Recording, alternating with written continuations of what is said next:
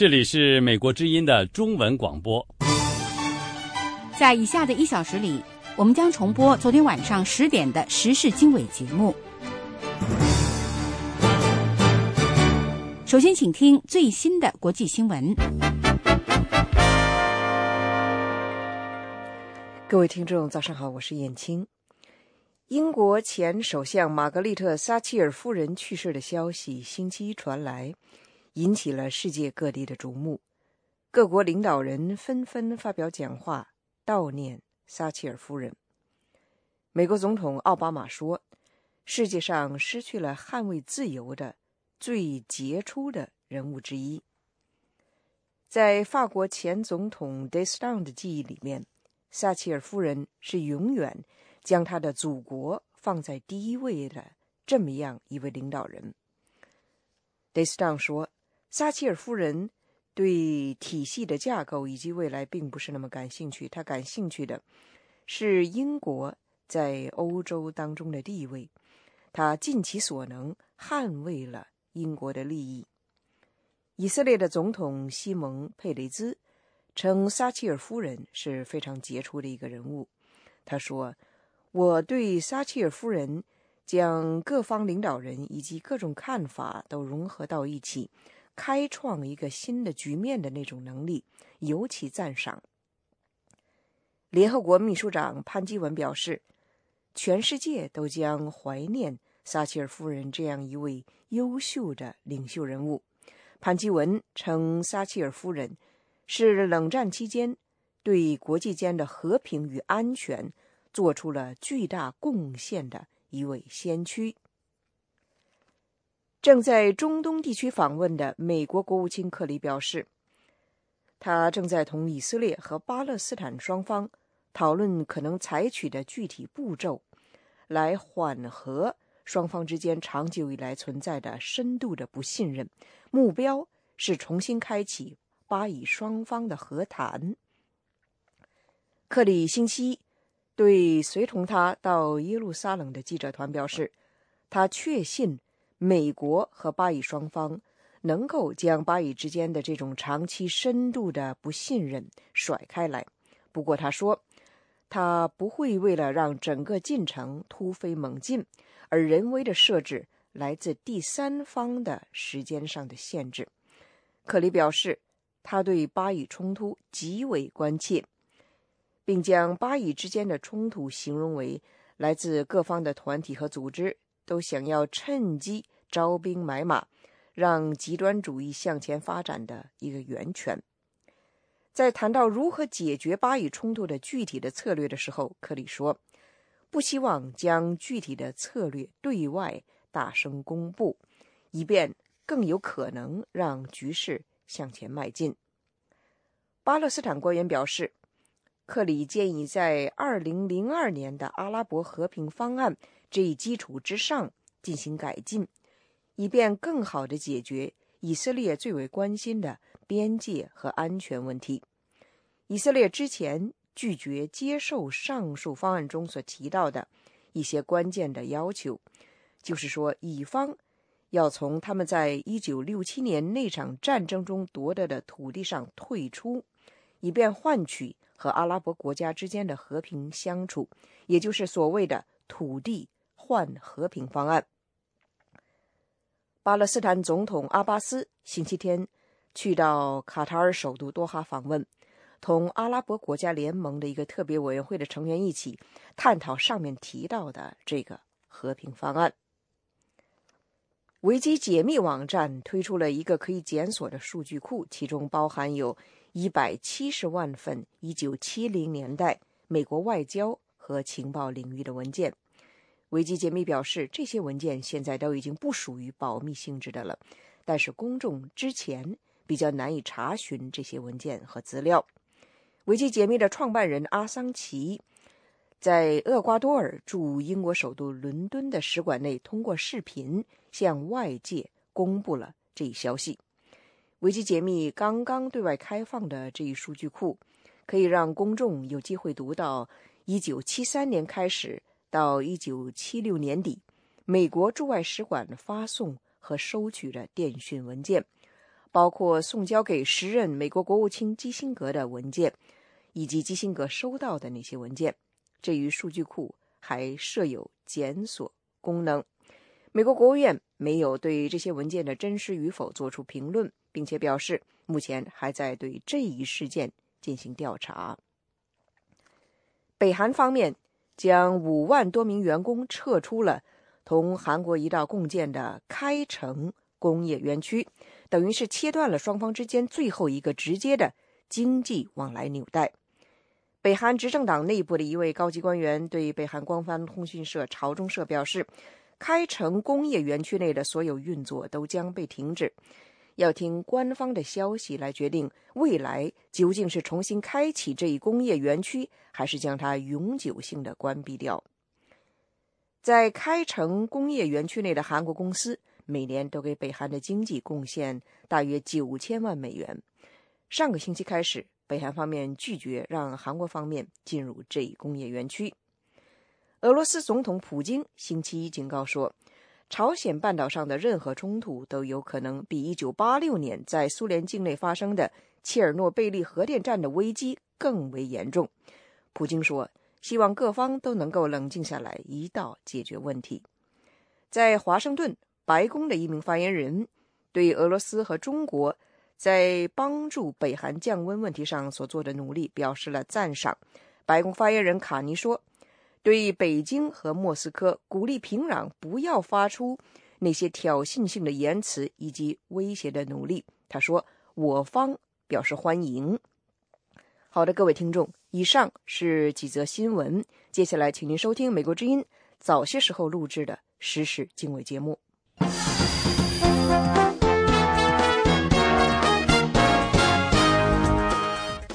各位听众，大家好，欢迎收听《美国之音时事经纬》节目，我是齐永明，为您报告这次节目的主要内容。英国前首相撒切尔夫人中风后去世，终年八十七岁。她是自十九世纪以来连续执政时间最长的英国首相。People knew that we would not tolerate an aggressor, we would not appease an aggressor, so we went down to. 节目中我们要介绍他的生平。韩国暂停开城联合工业园区的运作。世界卫生组织在中国的首席代表说，没有任何迹象表明禽流感新病毒正在人类之间传播。正在海南出席博鳌论坛的中国国家主席习近平承诺，中国将保护外国公司的合法权益。详细内容，欢迎收听。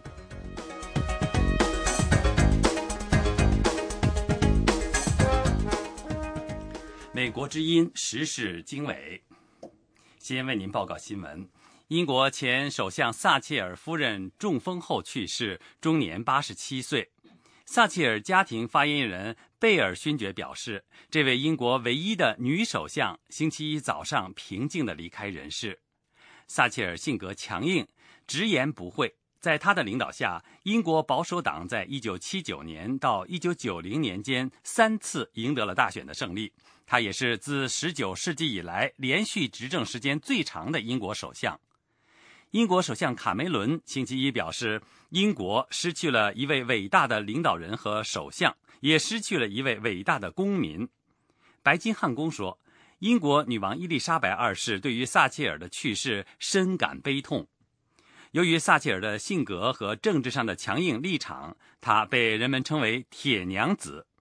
作为一名坚定的保守派人物，撒切尔打破了英国工会的力量，取消了许多政府补贴，并大大提升了私人企业的作用。他还在1982年领导了就福克兰群岛与阿根廷的战争，坚决反对欧洲一体化，并且与美国当时的总统里根建立了紧密的特殊关系，促进了前苏联的解体。撒切尔夫人的丈夫是丹尼斯·撒切尔，撒切尔夫妇。有两名子女，他们是一男一女双胞胎。下面请听美国之音记者卡斯曼的报道。玛格丽特·撒切尔是英国有史以来第一个担任英国最高民选职务的女性。在她执政的十一年期间，她被视为是一个受到尊敬并且敢言的世界领导人。撒切尔在自传里表示，作为首相，他最大的成就就是将英国的软性社会主义政策转变为一个自由企业的社会。撒切尔夫人卸任五年之后，在一个电视采访中说：“他对自由的坚定立场，让英国恢复了他在世界上的领导地位。他追忆了1982年派遣英国部队前往保卫福克兰群岛的决定。这个英国属地当时遭到阿根廷部队的侵略。” People knew that. We would not tolerate an aggressor. We would not appease an aggressor. So we went down to Falklands. That was the first time an aggressor had been thrown. 人们知道我们不会容忍一个侵略者，我们不会讨好一个侵略者，所以我们到了福克兰。那是二战以来首次有一个侵略者被赶出去，所以我们的确把英国扭转回来，让它再次成为一个伟大的国家。尽管英国的边界已经大幅缩小，但是我们已不再是一个帝国了。不过我们赢回了自尊和名声。撒切尔夫人对伊拉克1990年入侵科威特的谴责也是如此。在访美期间，撒切尔夫人站在布什总统身边说：“如果有必要，他会毫不犹豫地采取军事行动，制止伊拉克总统萨达姆·侯赛因。”撒切尔夫人出身中产家庭，是一个面包商的儿子。他曾经学习化学和法律，但是很快转向从政。一九七零年代，他曾经担任主管教育与科学事务的内阁大臣。在保守党中，他很快升迁。一九七五年，成为英国议会反对党的领导人。一九七九年，当选首相。撒切尔执政在当时引起争议，他削弱了工会的力量，削减了公共开支，将国有企业私有化，使得走中间路线的保守党出现右倾。撒切尔对欧洲联盟加强经济与政治合作的设计，从来不掩盖自己的敌意。他警告说，欧洲联盟的这项设计会夺走英国的独立自主。作为当时欧盟唯一的女性领导人，撒切尔形影不离的黑色手提包成了她的标志。她直率和尖锐的言辞被人称为“手提包行动”。并成为他驳斥欧盟领导人、反对他们试图强化同盟关系的代名词。You can't just have precisely the kind of leader that you would like. It's a choice between what's on offer. 你无法精确地选出你喜欢的领导人，你要在可供选择的人当中做出选择。毫无疑问，许多人不认为我是理想的领导人，尤其是那些希望更深地投入欧盟的人。虽然受到批评，但是撒切尔夫人以压倒多数赢得了第二任和第三任竞选。撒切尔夫人在政治上有意的右倾，引起党内不满，导致她在1990年的保守党魁选举中失势。1992年，撒切尔被册封为终身贵族之后，加入了上议院。1996年，撒切尔夫人在一次演讲中批评保守党的新领导。背叛了他的原则，导致保守党失去民心。他说：“行得通的是自由企业，而不是大政府。”撒切尔夫人的继任者梅杰没有能够让保守党继续执政。撒切尔给他的建议是：“Never give up power voluntarily. If you believe in your message, you want to win.” Because you know that message in your hands is like 永远不要主动放弃权利。如果你相信你的主张，你就想赢得选举，因为你知道你的主张很可能会更有效的得到实施。有些人现在说他同意你的看法，但这些人一开始并没有想到这些。你比他们更有效的多。具有讽刺意味的是，工党就是因为放弃社会主义说辞，采取了撒切尔的战略，才在一九九七年成为执政党。工党的胜利使得保守党成为在野党。撒切尔夫人晚年并没有隐退，她在英国各地孜孜不倦地为保守党的候选人竞选。她从来都是毫不犹豫地向保守党的下一代领导人提供咨询和支持。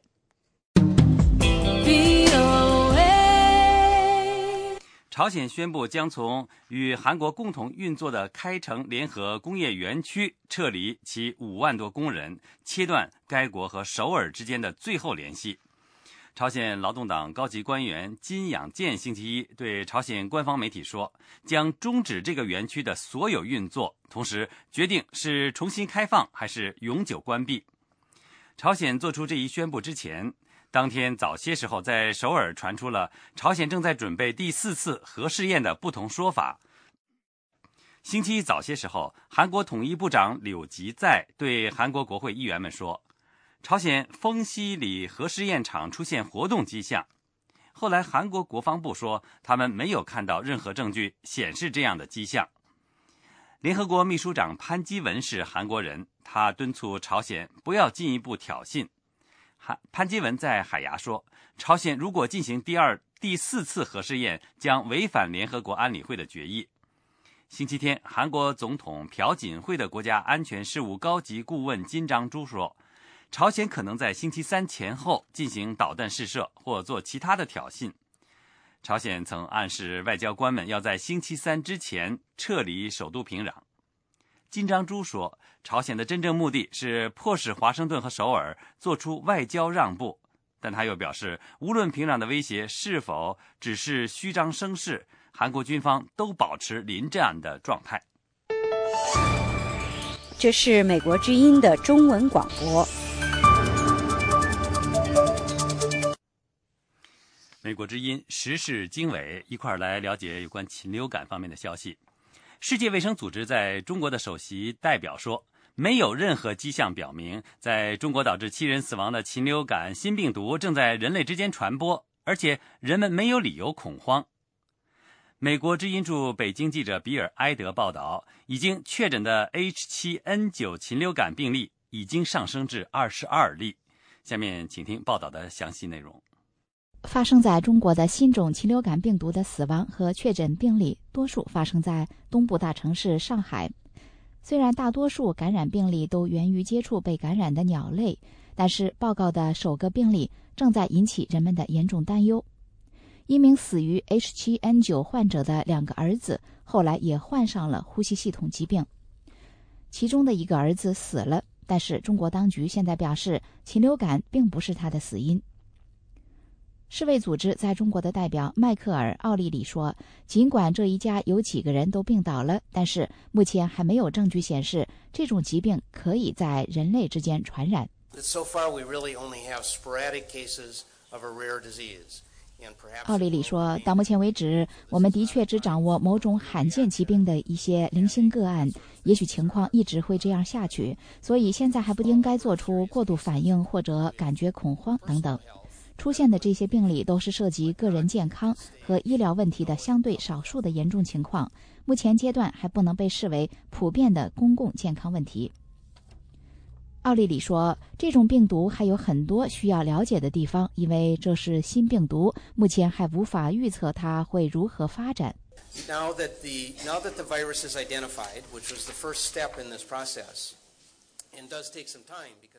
他说：“现在这种病毒已经被识别出来，实验室可以有针对性的寻找它。因此，我们可以预计，周边国家和其他地方如果出现原因不明的严重流感，他们会开始检验感染是否就是这种病毒造成的，而我们到时候也就知道了。但是，我们迄今为止知道，即便在中国，至今也只有有限的少数省份出现了病例，我们还没有听说其他地方也出现这种病例。”奥利里是星期一，也就是四月八号，与中国国家人口与计划生育委员会负责人一同出席在北京举行的新闻发布会上说这番话的。他赞扬中国积极调动资源，监测数百名与患者有过接触的人。虽然这种疾病的首批死亡发生在上个月初，但是中国政府花了三个星期才确定新种禽流感是致病的根源。这导致一些报纸和中国网民公开质疑延迟公布的原因。他们同时也对政府是否想封锁消息表达关注。中国政府说，之所以推迟公开，是因为了解新病毒需要花费时间。二零零二年，中国当局最初试图掩盖发生在中国的严重急性呼吸系统综合症，也就是萨斯病情的爆发。这种疾病最终在全球传播，造成八百多人死亡。对亚洲可能发生类似萨斯的流行病的担忧，星期一影响了这个地区的市场，多数股市行情下跌。这是美国之音的时事经纬节目，一块儿来关注博鳌论坛。正在海南出席博鳌论坛二零一三年年会的中国国家主席习近平，四月八号和跨国公司高管举行圆桌会议。习近平承诺，中国将保护外国公司的合法权益。他还表示，中国改革开放的大门已经打开，现在和未来都不会关上。下面，请听美国之音记者安华的报道。习近平四月八号在海南博鳌和中外大约三十家著名跨国公司代表举行圆桌座谈的时候，包括百事可乐、三星、沃尔沃等一些大公司的高管，利用这次难得的见面机会，向这位新任的中国国家主席发出呼吁，要求中国当局降低他们在中国做生意的限制和壁垒，创造一个更加平等的经商环境。这些公司还抱怨说，中国的官方规定和投资限制有利于中国国有企业，外国公司还可能由于政治问题而遭到歧视报复。习近平在会上承诺，中国将致力于完善法律体系，使所有的企业都能够平等竞争。他说，中国的市场环境将会更公平、更具吸引力。在华美国商会最近的一项调查显示，百分之七十八的企业对今后两年在中国经营的展望表示乐观，但是认为中国投资环境得到改善的人数比例则从二零一二年的百分之四十二跌落到今年的百分之二十八。习近平在会上还明确表示，世界第二大经济体中国的经济两位数的高增长时期可能行将结束。但是，中国仍将保持相对较高的经济增长速度。习近平说：“中国经济增速放缓，有助于中国实现内需拉动型，而不再是出口拉动型的经济模式。”他表示，这并不意味着中国无法保持经济非常快速的增长，而是因为中国不希望经济的增速太快。美国之音安华，华盛顿报道。这是美国之音的中文广播。国际货币基金组织总裁拉加德表示，环球范围内大部分地区的经济状况和去年相比都有所好转，但是他警告说，全球范围内的经济不景气对一些国家来说，仍然还构成一定程度上的风险。拉加德是星期天晚间在于中国举行的博鳌亚洲论坛上发表上述讲话的。他说，在新兴经济体和发展中国家里，增长势头仍在继续，并且在强在增强和扩大。他还表示，美国经济也显示出改善的迹象。拉加德赞扬了亚洲各国的经济表现，并指出。自从2008年全球经济进入不景气状态以来，全球范围内三分之二的经济增长都是在亚洲国家。不过，拉加德表示，世界各地的复苏还都处于不是很稳定的状态。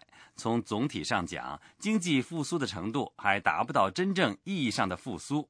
他说，经济增长率低的担忧主要是在由十七个国家组成的欧元区。而且，世界第一大经济体美国国内在金融政策方面缺乏共识，也对美国经济发展不利。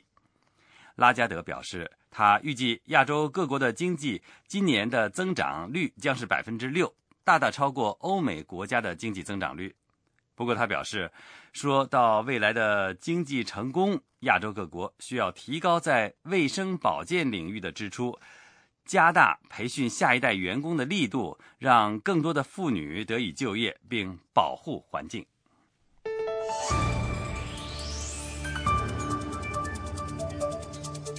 这是美国之音的中文广播。接下来，把目光转向澳洲。澳大利亚总理吉拉德说：“根据一项重大货币协议，澳元将和人民币直接兑换。”这个举动是澳大利亚加强同北京的迅速发展的经济关系的努力之一。请听美国之音记者莫斯尔从悉尼发来的报道。这项货币协议可以降低澳大利亚公司同中国做生意的成本，他们再也不需要把资金兑换成美元，然后再换成人民币。根据这项新的安排，澳大利亚元将在美元和日元之后成为直接和人民币兑换的第三大货币。正在上海进行正式访问的澳大利亚总理吉拉德说：“这个安排将成为未来就业和投资的基石。”中国是澳大利亚最大的贸易伙伴，双边贸易额达到一千两百亿美元。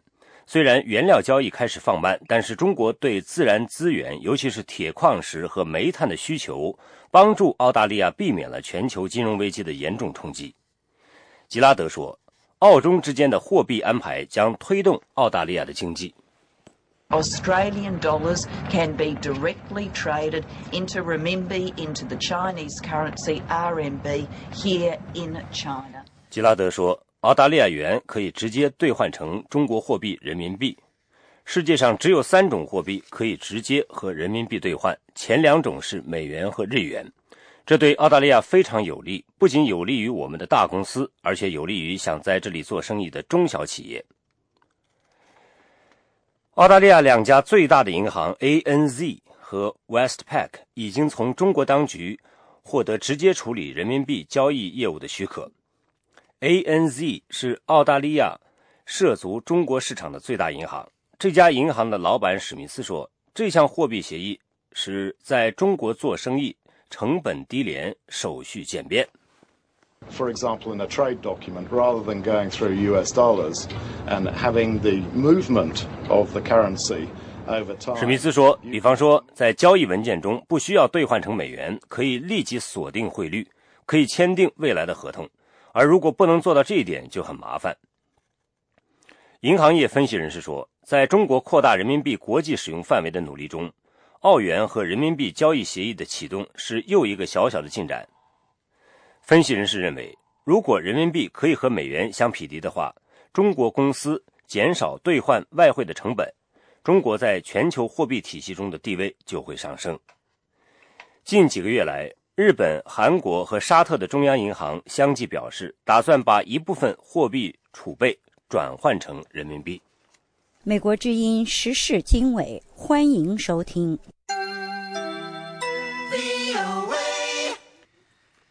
中国外交部就习近平关于朝鲜半岛的言论发表进一步评论。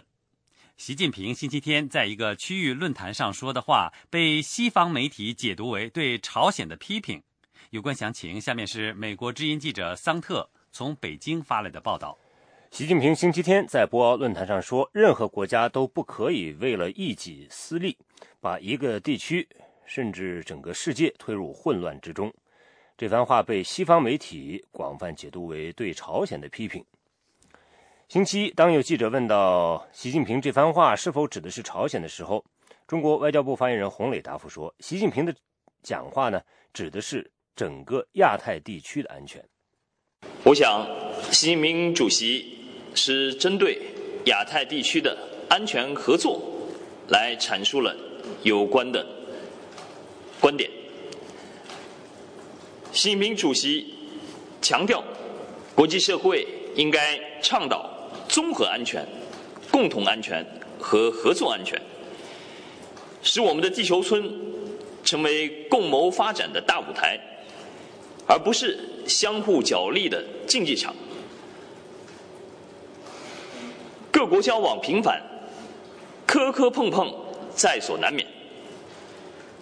中方呼吁和主张。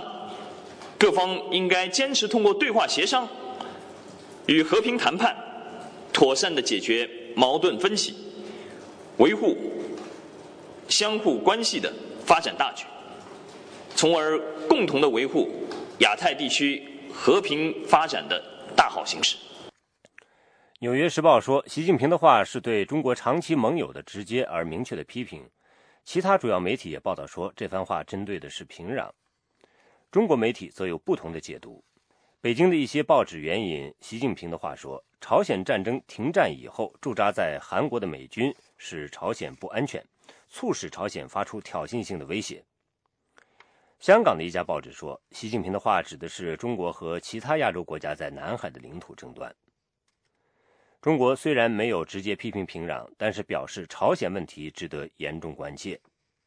中国外交部说。北京希望保持和平，支持恢复朝核六方会谈。外交部发言人洪磊说：“我们一贯主张，针对朝鲜半岛的形势，我们要和平，不要战争；要缓和，不要紧张；要对话，不要对抗；朝鲜半岛生战、生乱，不符合任何一方的利益。中方始终致力于维护东北亚地区的和平稳定和半岛的和平稳定，致力于实现半岛的无核化，为此做出了不懈的努力。同时，我们主张，解决朝核问题的唯一有效途径是通过对话谈判。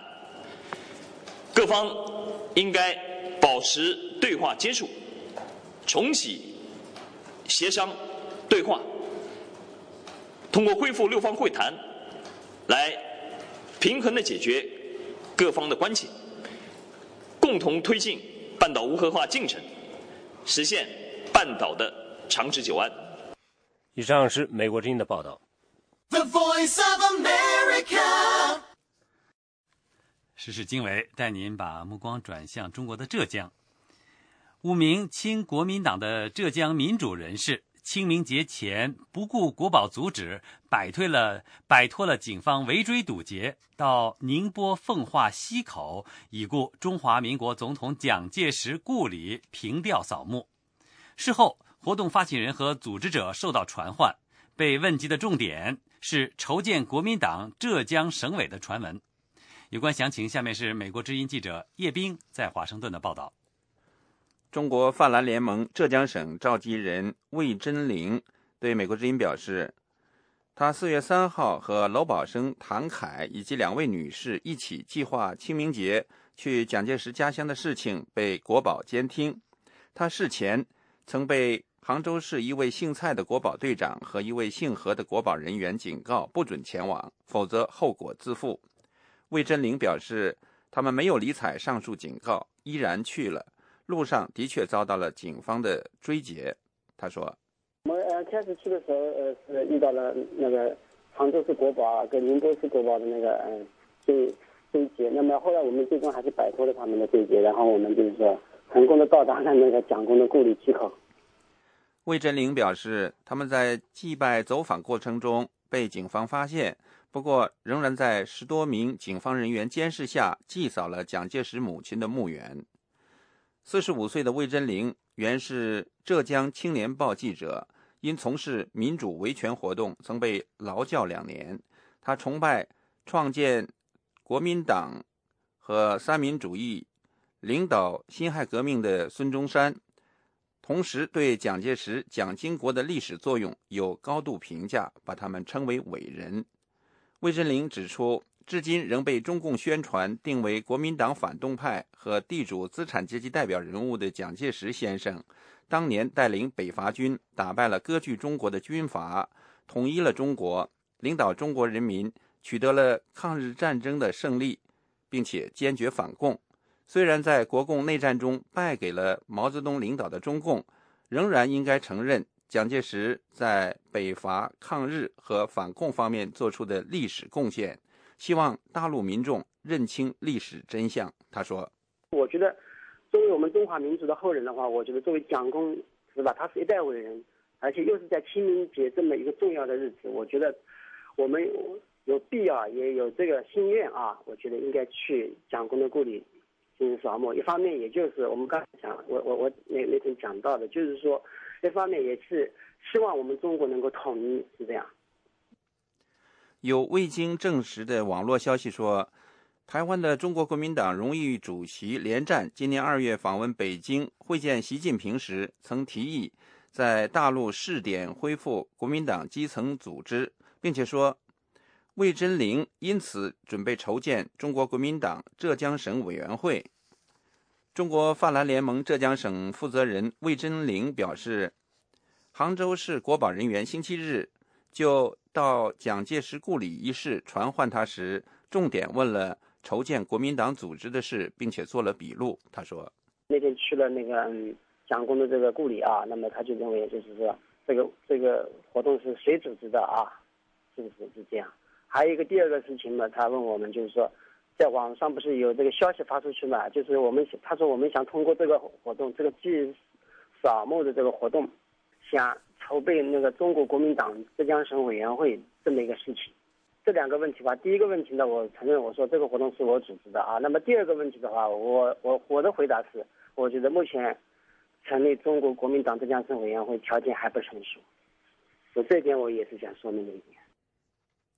魏真灵认为，在中国现行的一党专制、八个所谓的民主党派陪衬的政治体制下，即使当局允许被称为国民党的政治组织活动，也只会沦为第九个花瓶政党。二零零四年八月成立的中国泛蓝联盟，是中国大陆未经当局批准的民间政治团体。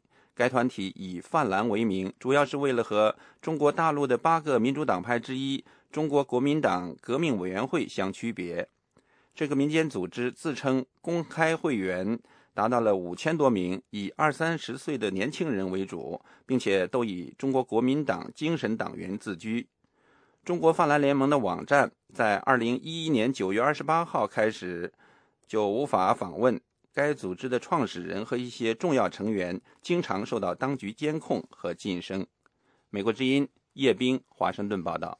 美国之音时事经纬，欢迎收听。中国大陆一批民间历史学者和台北市文化艺术促进协会合作。正在台湾展出一批二次大战的图片资料，这个名为“国家记忆”的展览吸引了包括前台湾行政院长郝柏村、现任国防部长高华柱等要员。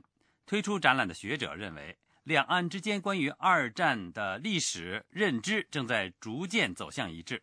下面，请听美国之音记者杨晨发自台北的报道。正在台北展出的国家记忆展览，由两岸民间人士促成，展示了来自美国国家档案馆的二战中美英三国军事合作的影音图片资料。来自大陆的筹备人、民间历史学者张东盘说：“展览有助于推动两岸共同探索历史真相。”呃，过去我以为啊，两岸对那个抗日战争的呃那一段的历史呢，双方分歧特别大。过去也确实是双方分歧特别大。但是呢，现在呢，两岸的学者，呃，甚至于包括呃民间，已经在这个问题上越来越接近于客观的、全面的来讲述那段历史和对那段历史做解读。中印缅战场曾经是二次大战中最重要的战场之一。国军转战中缅印战场，留下了许多可歌可泣的事迹。展览的另一位策划人燕欢的外公潘玉坤将军，当年是远征军五十师的师长。我外祖父是黄埔时期跟那个同期，第一次首次抗战就参加了淞沪，一九三七年淞沪抗战，打了罗店，呃，后来到武汉会战，到粤北战役。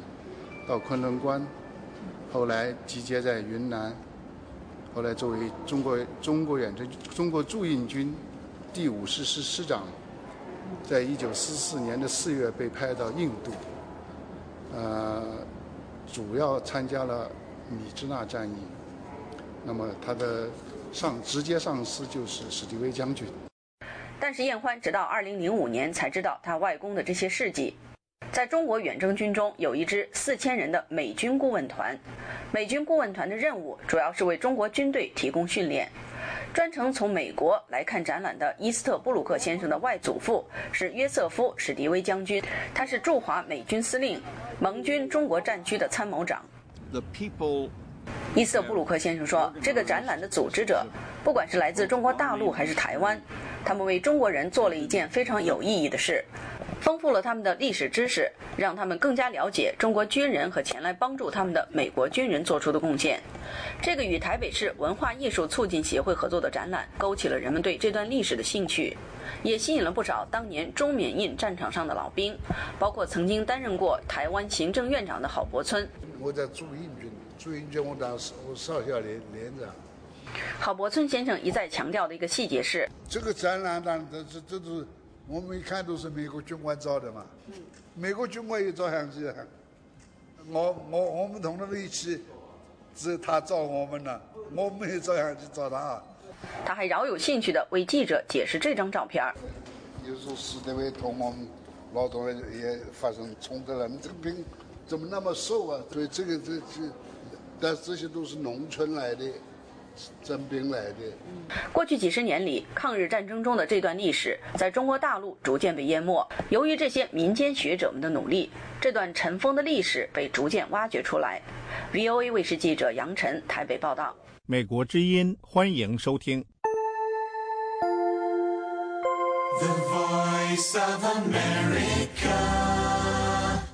包括。莫斯科在内的俄罗斯多个城市星期六举行了支持政治犯的集会，集会者要求停止对反对派的政治迫害。请听美国之音特约记者白话的报道：日益增多的政治犯问题越来越引起俄罗斯社会各方的关注。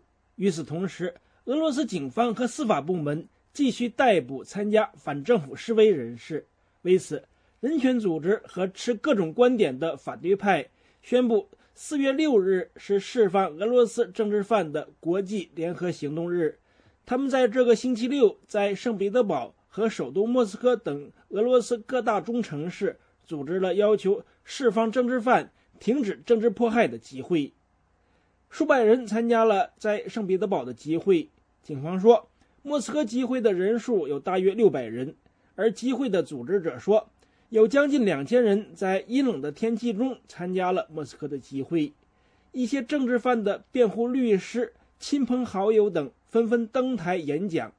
台上的主持者呼喊着每一名目前被关押在监狱中的政治犯的姓名，其中包括了挑战普京权威的前首富霍杜尔科夫斯基，以及曾经在东正教堂中演唱的造反小猫朋克乐团的两名成员等。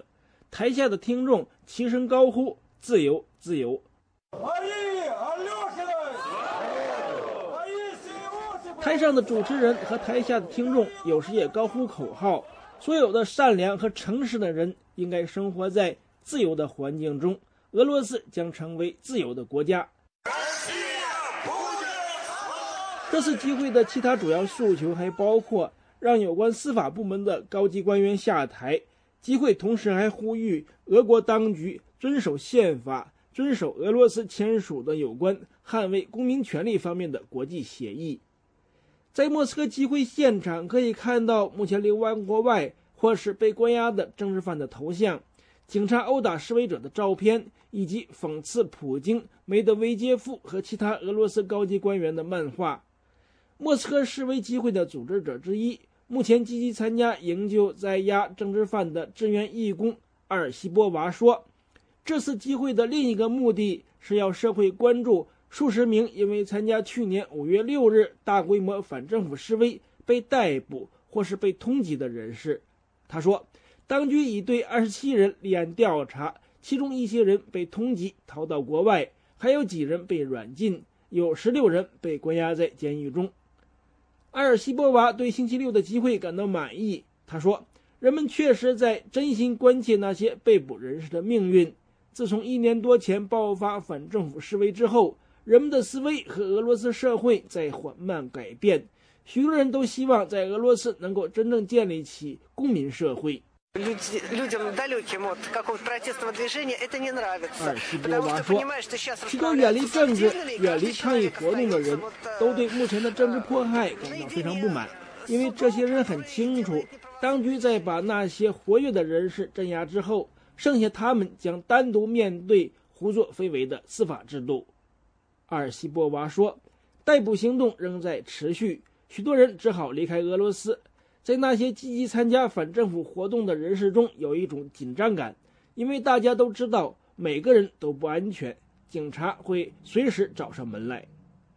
来自俄罗斯知识界、新闻媒体的许多知名人士，以及反对派领袖叶利钦时代的前政府副总理尼面佐夫，还有前苏联著名持不同政见者戈尔巴涅夫斯卡娅等，都参加了星期六莫斯科的集会。戈尔巴涅夫斯卡娅1968年同其他的几名持不同政见者，曾在莫斯科红场示威抗议苏军入侵捷克斯洛伐克。那次示威对苏联后来的持不同政见运动产生了巨大影响。参加星期六集会的俄罗斯反对派人士、前国家杜马议员古德科夫说：“当局的政治迫害越来越像斯大林时代的大清洗。”另一名反对派人士、前国家杜马副议长雷日科夫说，当局逮捕并准备审判去年五月六日的示威人士，这是苏联解体之后规模最大的一次政治审判活动。俄罗斯捍卫人权运动领导人帕诺马廖夫在集会现场说，人权组织和政治团体还准备发动更多类似的活动，希望社会关注政治迫害问题以及对去年五月六日示威人士的审判。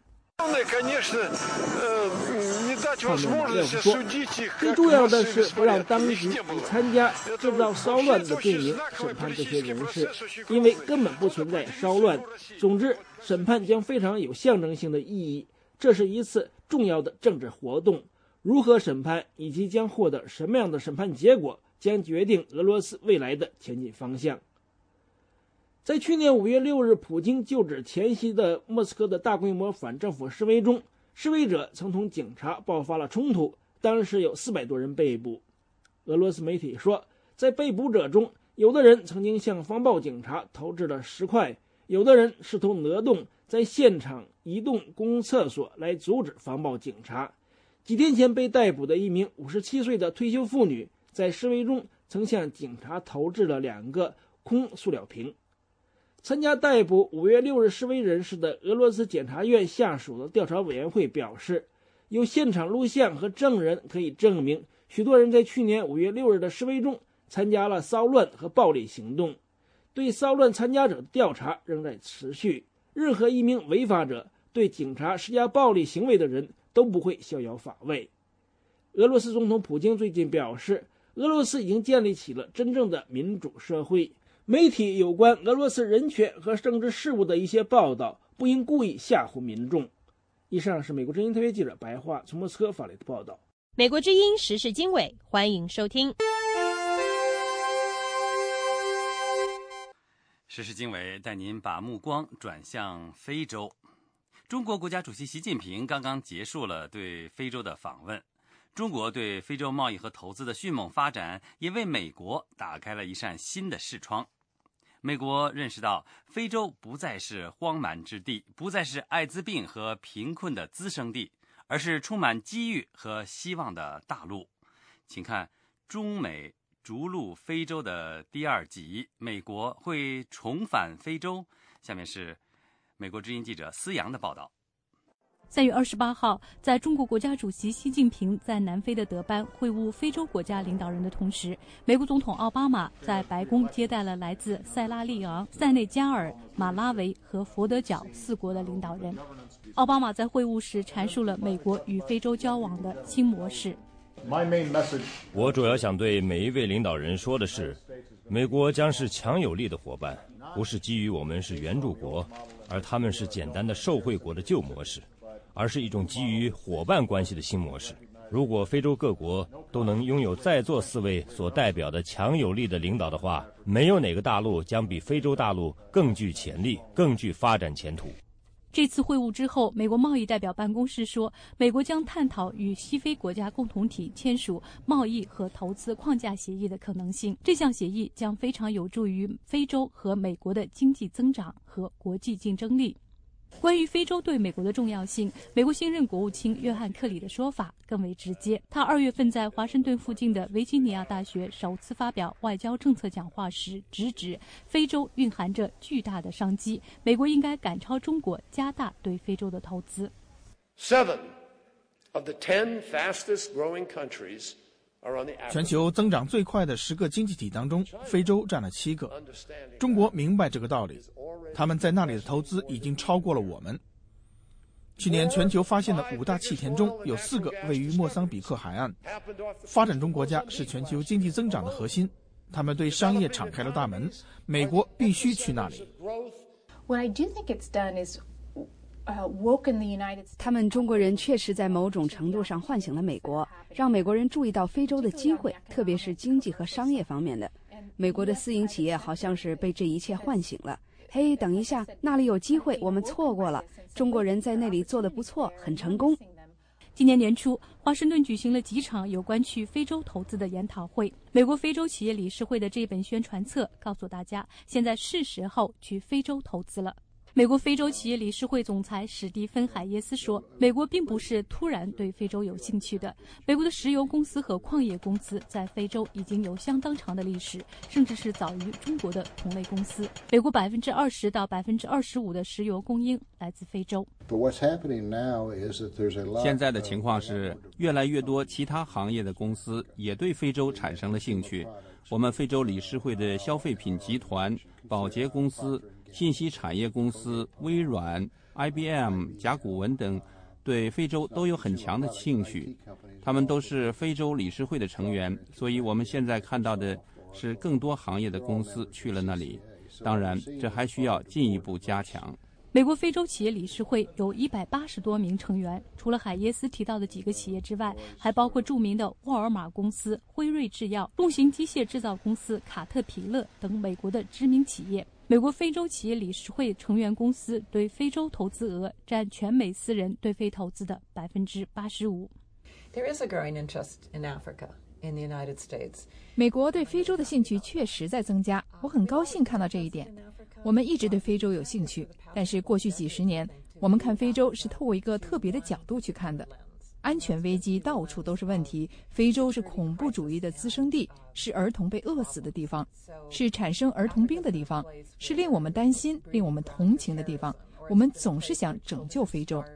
尽管如此，作为美国第一位非洲裔总统的奥巴马，在第一任期内并没有像他的前任小布什总统那样给予非洲大陆足够的热情。二零零九年，奥巴马访问加纳，这是他第一任期内的唯一一次对非洲大陆的访问。相比之下，中国前国家主席胡锦涛曾先后七次访问非洲。奥巴马政府的第一任期内，基本上没有什么高层人物到非洲访问。这背后可能有很充足的理由：全球金融危机对美国的影响，其他很多令人头疼的地方，非洲被放到了后面。其他的国际问题和国内问题更为紧迫。奥巴马总统很难将重点放在非洲。但是接下来四年，我估计你可能会看到某些变化。华盛顿战略与国际问题研究中心非洲项目主任珍妮佛·库克说：“非洲从来都不是美国外交政策的重心，但是现在有上升的趋势。”美国的政策制定者意识到，这已经是不能再被忽视了的地区了。尽管不是最重要的地区，你必须考虑到这些。那里有机会，十五年前是没有的。安全问题、政府管理问题、经济发展机会，所有这些都需要不同的接触方式。布什总统在那里推行了很大的援助项目，抗击 HIV 病毒、艾滋病、疟疾、千年挑战账户等等。很多人对奥巴马总统的第一任期有些失望，因为他并没有像他的前任那样对非洲有那么多的投入。我想，很多人希望他在第二任期内有所改变，建立新的接触方式，特别是私营部门和投资接触方面。库克说，奥巴马在非洲并非没有作为，奥巴马政府第一任期内在非洲的食品保障问题上做出了许多的努力。直到二零一二年六月，奥巴马政府第一任期快结束的时候，美国公布了美国对撒哈拉以南非洲地区的战略。这份战略包括四个要点：第一是要加强非洲民主机构的建设；第二是促进非洲经济增长、贸易和投资领域的发展；第三是推动非洲和平与安全；第四是促进非洲的机遇与发展。这四个要点被称为是美国对非外交的四大支柱。这份战略第一次把非洲定义为充满机遇。和活力的地区，甚至将成为下一个亚洲。我认为这个战略也没有什么特别新的东西，强调良政、民主这些一直都在那里。安全方面的考量，非洲人的福祉和发展。如果这个战略有一点新的东西、不同的东西的话，那就是更特别强调了贸易和投资的议程。这个其实也一直在那里，但是我认为越来越多共识是。美国在非洲应该朝这个方向迈进的更多一点，这不意味着要放弃民主和安全方面的考量，但是这个方面要更进一步。美国对非外交的第二支柱是非洲贸易和投资，而且美国也制定了一系列政策工具来完成这些目标。在这个问题上，我想提到两个例子，一个是非洲增长与机遇法。这个法案给予非洲国家产品免税进入美国市场的优惠待遇。第二是千年挑战账户，这是由布什政府提议的，但是在奥巴马政府时期得到了很好的贯彻，很多国家都参与了。虽然一些国家因为粮政问题遇到了麻烦，但是这仍然是一个巨大的机会，帮助扩大在基础设施和产能方面的投资。吉尔平提到的非洲增长与机遇法是克林顿政府时期制定的，于2000年的5月正式生效。这个法案被外界普遍认为是美国非洲战略重心从政治转向经济的标志。此后，美国和非洲国家还轮流主持了非洲增长与机遇法论坛。到目前为止，已经举行了十一届，第十二届论坛将于今年在埃塞俄比亚首都举行。在此之前，冷战时期，为了遏制前苏联在非洲的渗透和扩张，美国在非洲的战略利益主要是政治方面。老布什政府时期，冷战结束，加上非洲大陆战乱不止，非洲在美国的全球战略当中的地位急剧下降。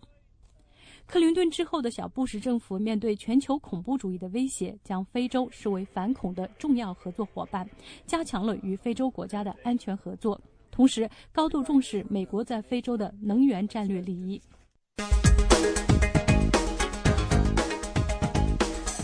各位听众，英国前首相玛格丽特·撒切尔夫人去世的消息星期传来，引起了世界各地的瞩目。各国领导人纷纷发表讲话悼念撒切尔夫人。奥巴马总统说：“世界上失去了捍卫自由的最杰出的人物之一。”法国前总统戴斯当也表示，撒切尔夫人尽其所能捍卫了英国的利益。他永远在人们的记忆里是将他的祖国放在第一位的这么样的一位领导人。